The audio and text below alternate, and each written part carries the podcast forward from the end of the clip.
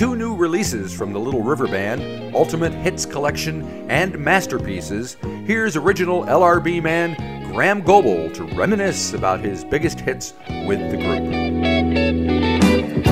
When was the last time you were in New Zealand? Have you been a long time? A long time ago. I, I don't. I can't remember exactly, but it would have been probably uh, mid, early to mid '80s, I guess, when we played there with uh, John Farnham. Uh, when John Farnham was in the band, right? And I don't know that we went back after that, but I do remember a great concert there with Willie Nelson at one point too. Oh, that's pretty cool. Yeah.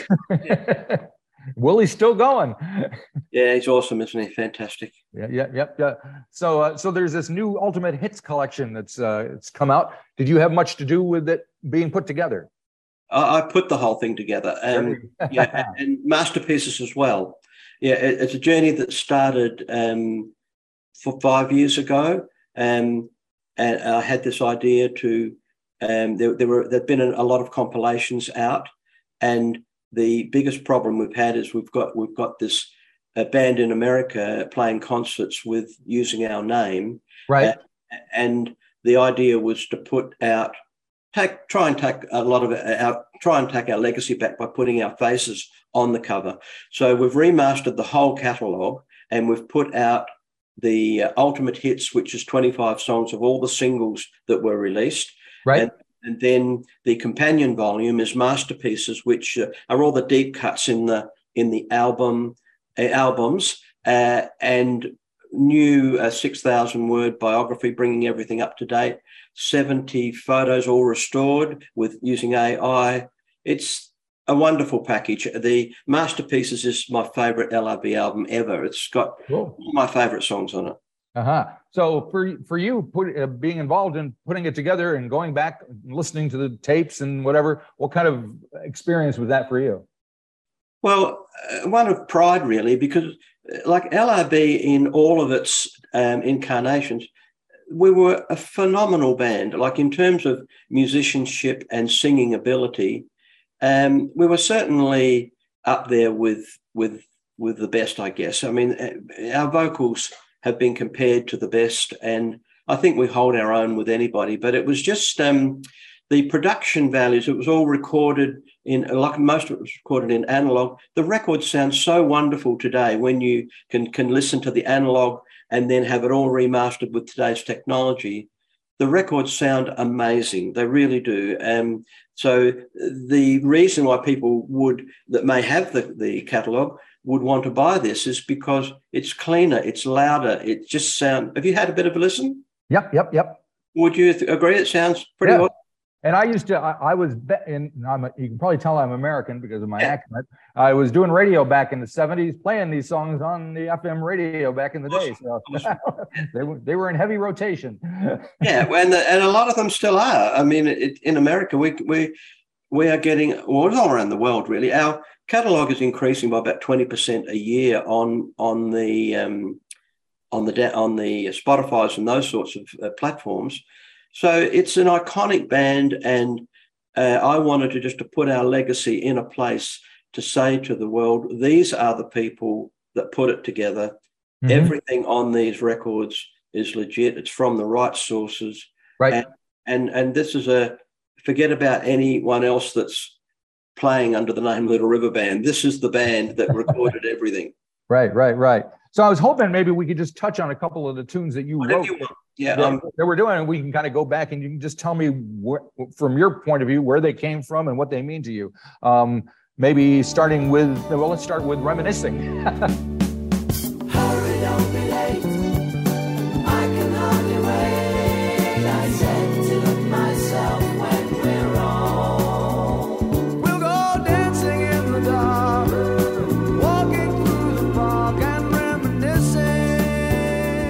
Well, of course, reminiscing is is our iconic song. It's um, it, it changed my life. It was uh, written back in 1977, I think, late 77, April 77. We recorded it in, on Sleeper Catcher in 78. Right, um, right. Yeah, it was something that I sat down and could hear this completed song really coming into me, um, almost like a like a, a, download from some other place. Right. And and I was half an hour, I had that song finished, lyric and melody all done. And um, it was like nothing that I had ever written. I'm not a trained musician. I didn't realize how um, uh, intricate and special it was in terms of its melody, its well, just the phrasing, the chord changes, the key changes.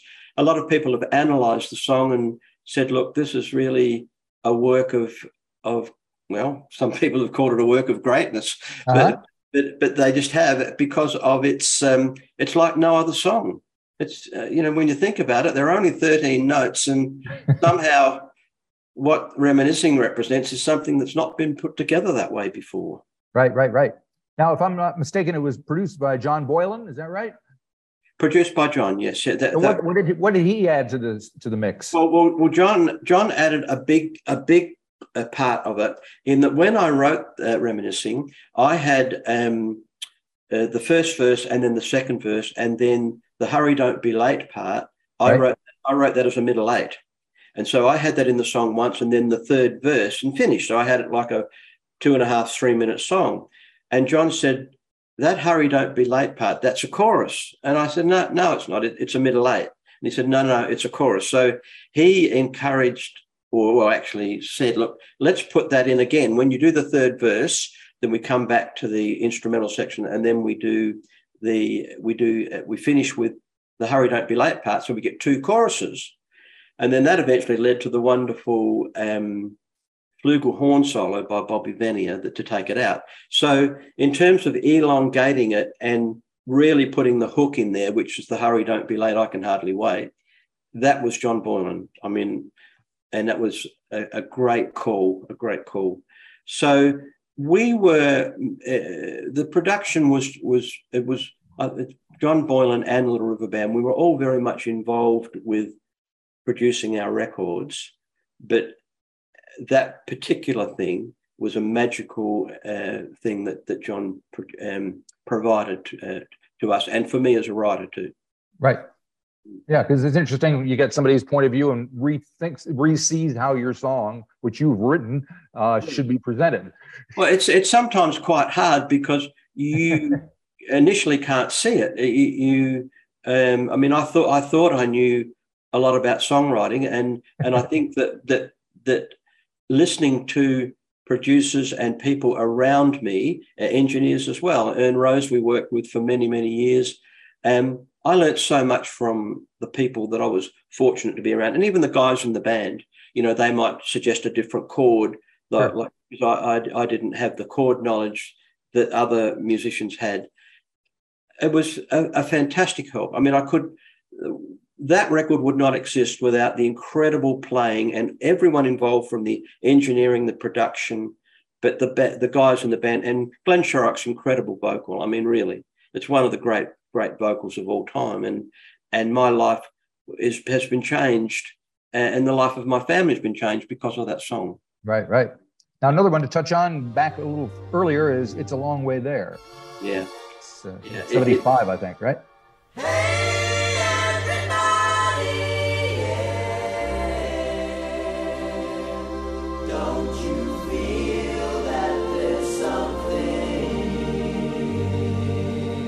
Uh, yes, uh, it was actually written in 72.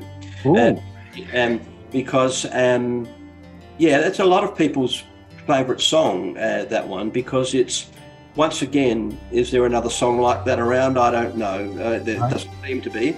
Um, so I wrote it I left uh, Adelaide. Well, I used to live in Adelaide, which is a which is about a ten hour drive from Melbourne, where I, I left in 1972. Came to live in Melbourne, and was incredibly homesick for my parents, for my food, home cooking, everything. And I used to drive home to Adelaide every three weeks, uh, ten hour drive. And on that drive, I started to get the seeds of "It's a Long Way There." Right. And so we, we were in a band, Beeb, uh, Derek, and myself were in a band called Mississippi back in those days, and we used to play It's a Long Way There, often uh, in in gigs, you know, and often we'd we'd just jam on those chords for maybe 15, 17, 18 minutes. And while we were playing it on stage, I would think of different sections. And then I would sort of slowly add that, delete others. And so over a period of three years, by playing it live, it changed uh, a bit. And so by the time 1975 came around and uh, and Glenn Shorrock joined the band and we became a Little River Band, uh, it, it, it had been edited down and it was sort of like, like an eight minute song. It was, it's a song that we virtually op- we opened with virtually every show because it's a great opening song because it gives you a stretch out. You can get yep. your guitar sounds on stage and you can really feel the audience. So it was initially about my longing for home and my homesick and my homesickness. Um, I, as my as I grew older and I started to um, investigate spiritual studies, uh, I I felt it for me it was not only about my life's journey in this life, but I felt it was about some uh, uh, maybe reincarnation or some uh, longer journey that I'm uh, taking, and this this is part of that longer journey.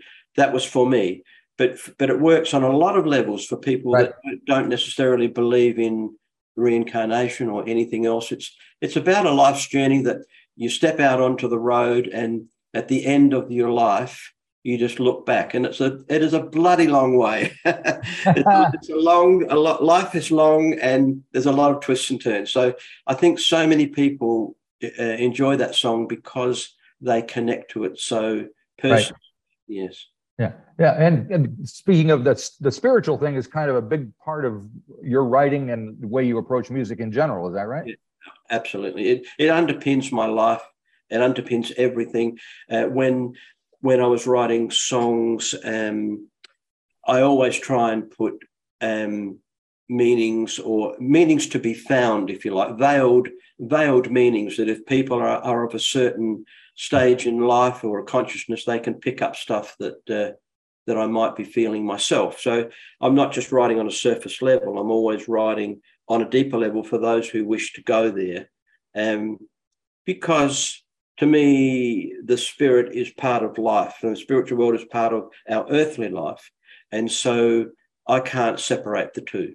Yep, yep. So of course these were re- released back in the 70s, pre uh, you know internet and Facebook and all this stuff. And did you get much back and forth, uh, give and take uh, from the fans about these songs? And, and did they? No, it must have been frustrating.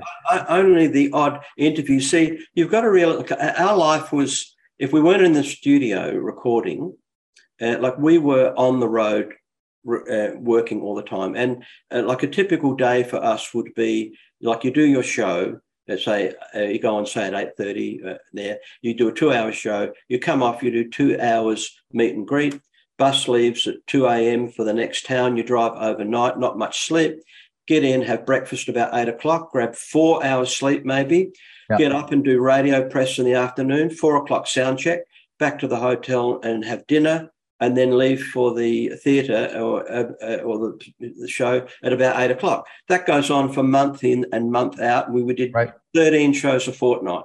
There's, there's like one day off a fortnight. You just sleep when you've got time off. it is very, very physically demanding um, when you're a touring band yeah. trying to break a place like America. Uh, would you have done it differently if you knew what what it was like ahead of time or? No no no because it, it, was then. I mean i would love to have had a, a mobile phone or something right. it was uh, a three minute call to home uh, uh, um, family and children every three four days. It was so expensive. Uh, there were no videos like we used to just make a call from the hotel every three days it was very difficult would have given anything to have seen some photos or, or had this type of thing. Wow, yeah. wouldn't that have been great? Yep, yep, very cool. Yeah. Uh, well, another song, "Lady," uh, I was yep. hoping we could talk up, uh, about, which I think was out in '78. So, lady.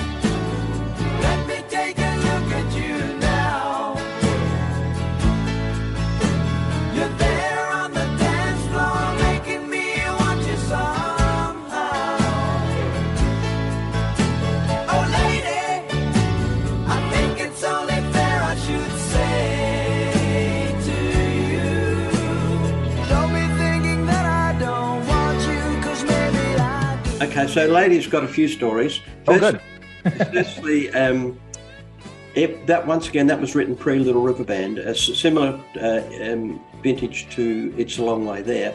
Uh, I was doing a gig at a at a, a, pub in Melbourne, and there was this beautiful looking girl on the dance floor. She was dancing with another girl in front of the band, and I was watching her during our well, we used to do two or three sets in that. It was an afternoon gig at the Matthew Flinders Hotel, actually in, in Melbourne. And when we finished our set and we were packing up, I looked around for her, but she had gone and she'd left. So I'd never ever got to meet her or talk to her. But when I went home, I mm-hmm. kept that feeling because because I'm a guy that can fall in love in five minutes, Marty. I mean, that's very easy for me. So I kept all that and sat down and wrote Lady. So um, and then we used to play it in in Mississippi days. And then when it came to recording the first Little River Band album, uh, Lady got passed over. It was put forward, but it, it never made the record. And then the second album, the same. After Hours, it never got on. It never got on Diamantina Cocktail. And one of the big reasons was because Glenn Shorrock didn't like the song. Ah. He didn't like it. He felt it was too um, romantic, I guess, maybe. I, I don't know what it was, but he didn't like it. So when it came to Sleeper Catcher, there was one position left on the record, and we had John Boylan at that point. And yep. John John Boylan picked Lady to go on, and I was sort of going, "Yeah, this is great. Finally, it's going to get a shot."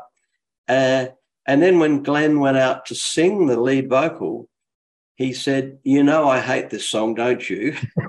and I said, "Yeah, I, I, know, Glenn, but you know, we're we're a you know, John Boylan's picked the song, and so Glenn, uh, to his credit, went out and did did did a beautiful vocal on it.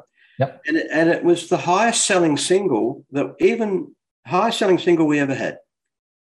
It was just, and it's today.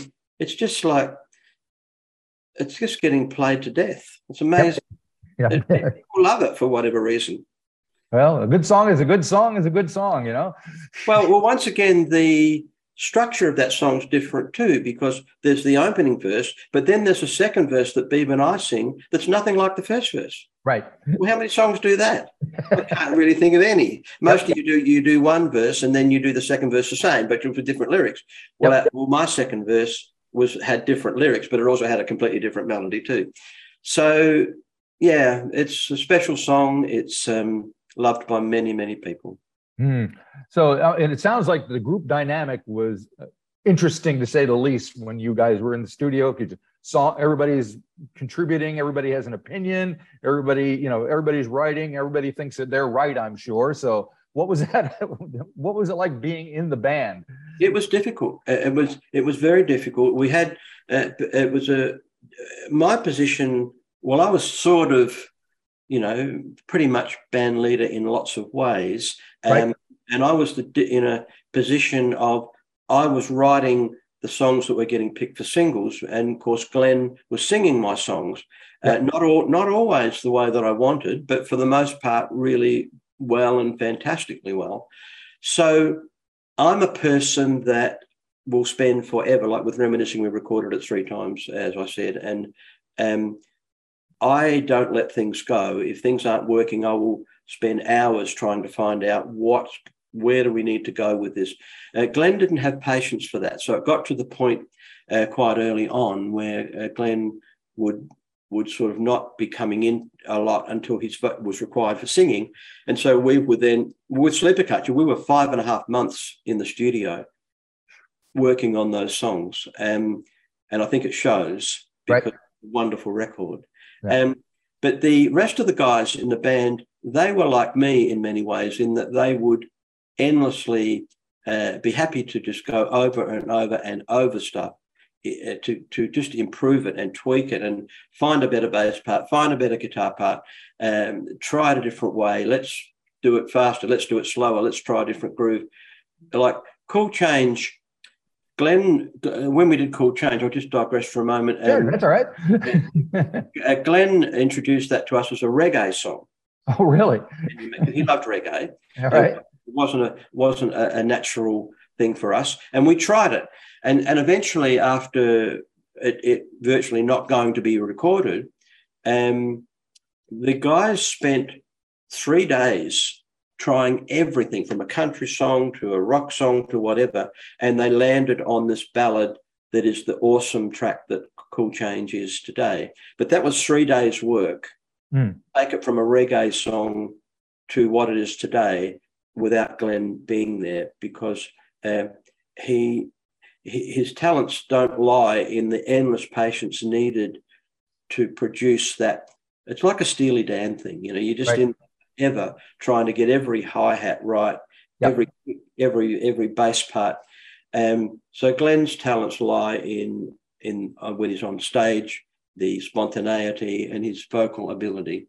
So that was the way it sort of worked. And there were tense times. There was, you know, there, was never like the arguments that you hear about with other bands. Like we were never physical with each other, but there were certainly very strong egos there. Right. And, you know, but we we got it done. Yeah, you got it done indeed. Uh, and the sound. I mean, at that point in time in the mid '70s, when we thought about Australian rock, we you know, ACDC would come to mind maybe, and you know there were a few others uh, around, but they didn't sound like you guys. Did you feel an affinity with any movement group, a different sound? Was it more like a Crosby, Stills and Nash thing, or what, no, what were you thinking about? No, well, I mean, I can no. We we were the the col- the collection of the playing of the people doing the records is what the sound was. We we right. never um, tried to sound like anyone. I mean, we were aware of what everyone else was doing, but we just did what was in our hearts, what was in our soul, and the way that we expressed. So if I would bring a song to the band, or if Beeb would bring a song to the band, I would say, "Well, this is a guitar part that I think I could play for that song," and that's just and that was what everyone did. Derek would, would play whatever he thought the drums would be, or George or Roger would play the bass part, and so it that's ended up ended up being the way that we would work, but the thing that gave it the glue and the signature were the vocals, because when we sang together, mm-hmm. there's this iconic sound that everyone says, well, that's Little River Band. No one sounds like that. And right. no one can sound like that. Yep. So um, that's that was our our trademark was our our vocal sound. Yeah, and of course you haven't been a part of the band in a long time. Do you miss making that sound with those guys? Well, as I'm getting older, yes, I, I, I do because um, I, I, made um, a number of solo records, yeah. uh, which I loved, but, uh, uh, but I stacked all the harmony parts myself. It's not the same as experience as sitting around three microphones with three guys. That's a whole nother thing. Um, I will always remember, particularly even our vocal warm ups before we went on, you know, one acoustic guitar, three voices just belting it out in a bathroom somewhere backstage. Like it's like dying and going to heaven. It's unbelievable when you can sing. Like I understand people love singing in choirs. Well, we had that in, in steroids. You know that we would be able to get there, and the, when the three of us would just belt out a chorus or a vocal warm up, like it was just exhilarating, uh, to be honest. Yep, yep, yep. Excellent. Well, thank you very much for reminiscing with me uh, about those. And uh, I'm glad you enjoyed the process of putting this uh, collection together because uh, there's a whole lot of other people there probably going to hear something new. And uh, well, there are new things on there. There are re- there are new mixes that have never come out before.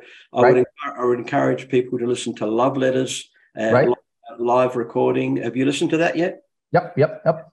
Uh, and like our singing on that, it really um, is at, the highest level we got to. Um, th- there's great new mixes on on some of the rock tracks and but just the whole sound of it. And when you hear them all one after the other, well, I mean, Beeb's Light of Day, which is, you know, pretty much my maybe my favorite LRB song ever. Right. It's an amazing record, and it sounds even better on on these new uh, releases. Excellent. Thank you very much. Appreciate Thank you. it. I enjoyed talking to you. Thank you, man. Bye. Good, good luck with it all. Thank you.